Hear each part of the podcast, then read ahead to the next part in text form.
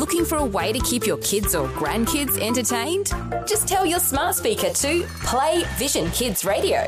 Vision Kids. Problem solved. Audio on demand from Vision Christian Media. Okay, so you have a son. He's out walking one night. A car hits him, leaves him for dead on the freeway, so that a few minutes later, the next car on that dark road kills him. Imagine.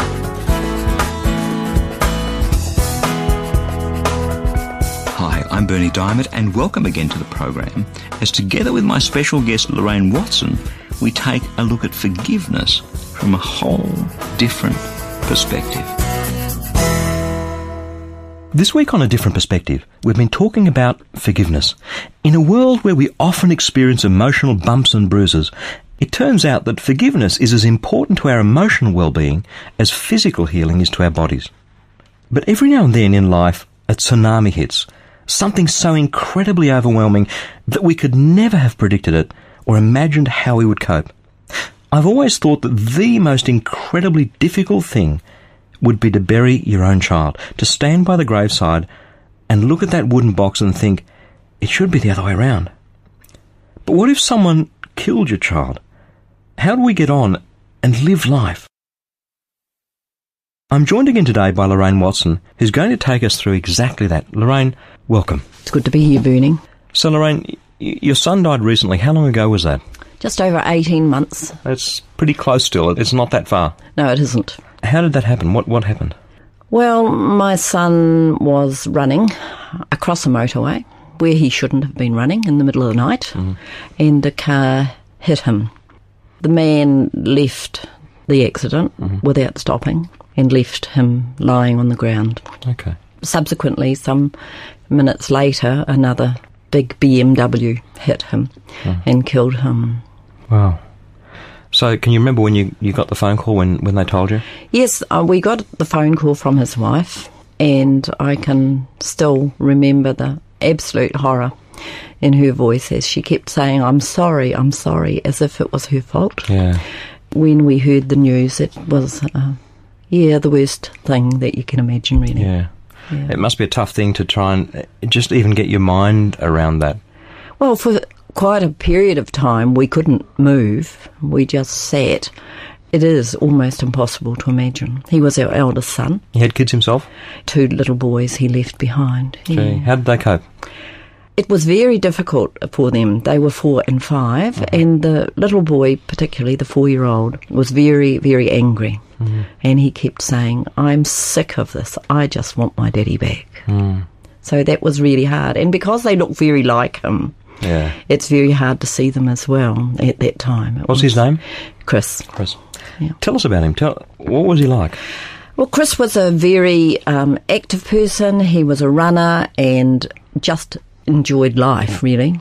He was a businessman and a very successful one, and he just liked doing all sorts of different things, really. So, did they did they catch the guy that knocked him down? What happened there? Well, the first guy took his car and hid it at people's place, and they saw the Crime Watch program that featured the accident. They knew that this car had done the damage, so they rang into the police. Mm-hmm. So he was found almost immediately, but he denied that. Mm-hmm. And for 12 months, we had court case after court case trying to determine what had actually happened. And, and the outcome has been? He admitted it at the last moment that he had used the car. So, justice has taken its course, presumably. Well, he only got some hours community service and $10,000 to his children because they couldn't, and in fact, they didn't prove that he killed him because he didn't, because the second car actually did that. Wow. How does that feel? That, that was really horrific. I think the worst part during it all was the thought of Chris lying on the road in the dark on his own, alive, waiting. So, just the simple act of him having stopped and pulled Chris off the motorway would have saved his life. Most probably, the coroner said that it was quite within the realms of possibility. Were you angry? At the time, uh, dreadfully angry. It was a needless sort of a thing for me. And if he had stopped, then he would not have been even charged. And if he could have um, reached out to us in any way, we would have been very happy to let that incident go. But he couldn't do either of those things. So, how do you move on from that? I mean, we're 18 months down the track. You've obviously been through a horrendous ride with your husband and, and your family. Have you done anything to move on from that? Well, one of the first things we determined was that we were going to grieve loud and long as we needed to do, and Alan and I both did that. And in the process, I thought I would go mad. Um, it was just as if insanity was just a heartbeat away. Yeah. If I hadn't chosen, I could have just flipped over, and it was a real temptation, Yeah. I might say. I forgot all the rest of the children. There was only this darkness in my mm. life, really. And then what I talked about on yesterday's program came back to mind how God had healed me through forgiveness and how He had forgiven on the cross. And it was like a light turned on for me. Mm-hmm. I knew that I needed to forgive this man, Jeremy. And so I also knew that I could not do that in my own strength. It's a big ask, isn't it? It was huge. And so I just had to ask God and the Holy Spirit to give me that forgiveness for him. And he did. And there was such a release, hmm. such a freedom came in my spirit when I could not worry about that man's sentence or lack of sentence. Jeremy, he's not that man to me anymore. He's Jeremy that I could see the pain he was in and the fear that was in him. So I said to God, I would like this man as a son to replace the son that has been taken Wow. in a spiritual sense, mm. not in a physical sense because we have no contact with him. He does not want that.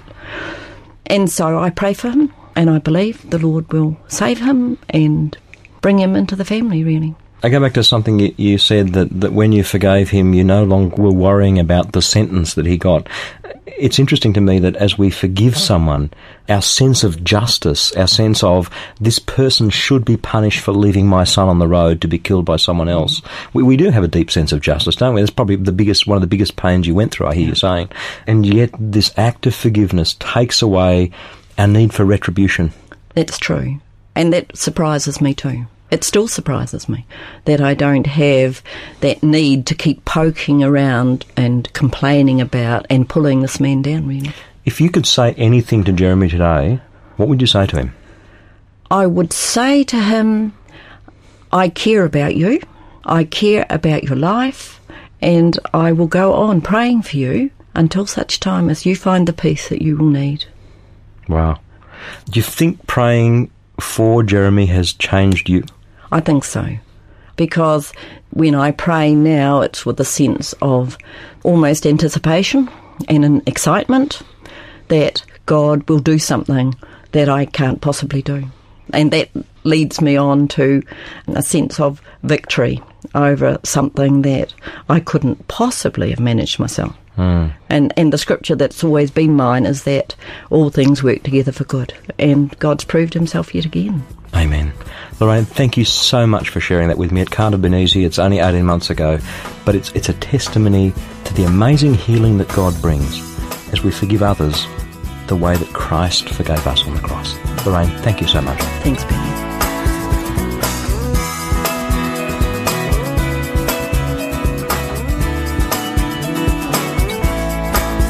Hey, social media is a great way to stay connected to your friends and the world around you.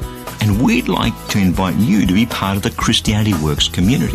The Christianity Works community is full of daily thoughts and devotions and inspirations, so no matter what kind of day you're having, you can be encouraged. If you're on Facebook, search for the Christianity Works page and like us. When you do, you'll see some encouragement from your friends and community at Christianity Works, including free booklet downloads from time to time. But more than that, it's a library of thoughts and verses that you can share with your friends and family. So we'll be sharing God's Word together. It's a great way to share the good news of Jesus amongst all the chaos. Amen. So, like Christianity Works on Facebook, be encouraged and blessed and share some of that with your friends as well. I pray that your heart will be touched and transformed as you draw ever closer to Jesus through His Word. I'm Berni Dymet, and I'll catch you again, same time Monday, with a different perspective.